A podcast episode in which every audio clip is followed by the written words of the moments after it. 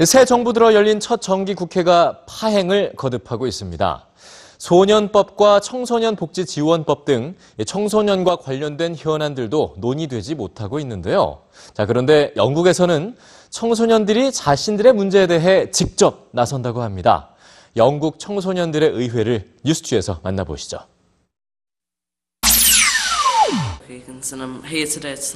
얼마 전 한 영국 청소년이 유튜브에 올린 영상입니다.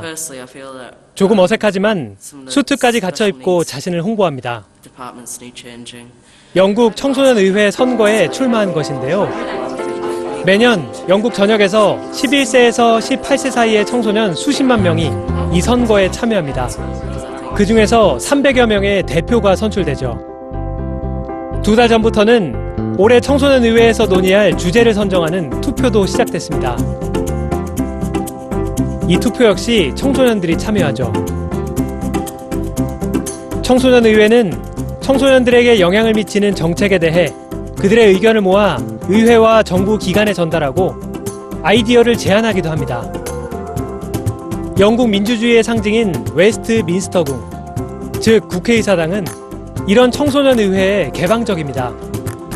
Represent my constituents. If you want to give anyone applause, give your nurses, give your doctors, give your junior doctors your applause. 비록 정부 조직은 아니지만 영국 수상을 비롯해서 주요 정당들이 이들을 독립기구로 인정하고 교육부 예산을 지원합니다. 한 예로 영국은 몇 년 전부터 대학 등록금 문제로 갈등이 심각한데요.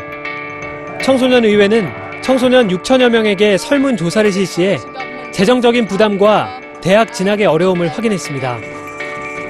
그리고 정부의 다양한 등록금 지원 정책이 효과를 거두지 못하는 이유를 밝히기도 했는데요.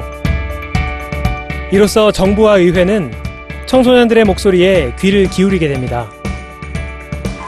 청소년 의회의 제안에 따라 미디어 속 젊은이들의 모습을 모니터하는 청년위원회를 설치하고 경찰이 청소년들을 정당하게 대하는지 확인하기 위해 런던 경찰의 검색 활동에 동참하는 제도를 만들기도 했습니다.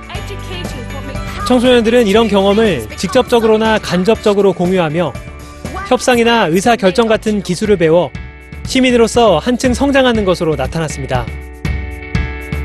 민주주의가 제대로 실현되려면 어릴 때부터 토론과 정책 결정의 과정을 경험하면서 민주 시민으로서 소양을 기르는 교육이 필요합니다.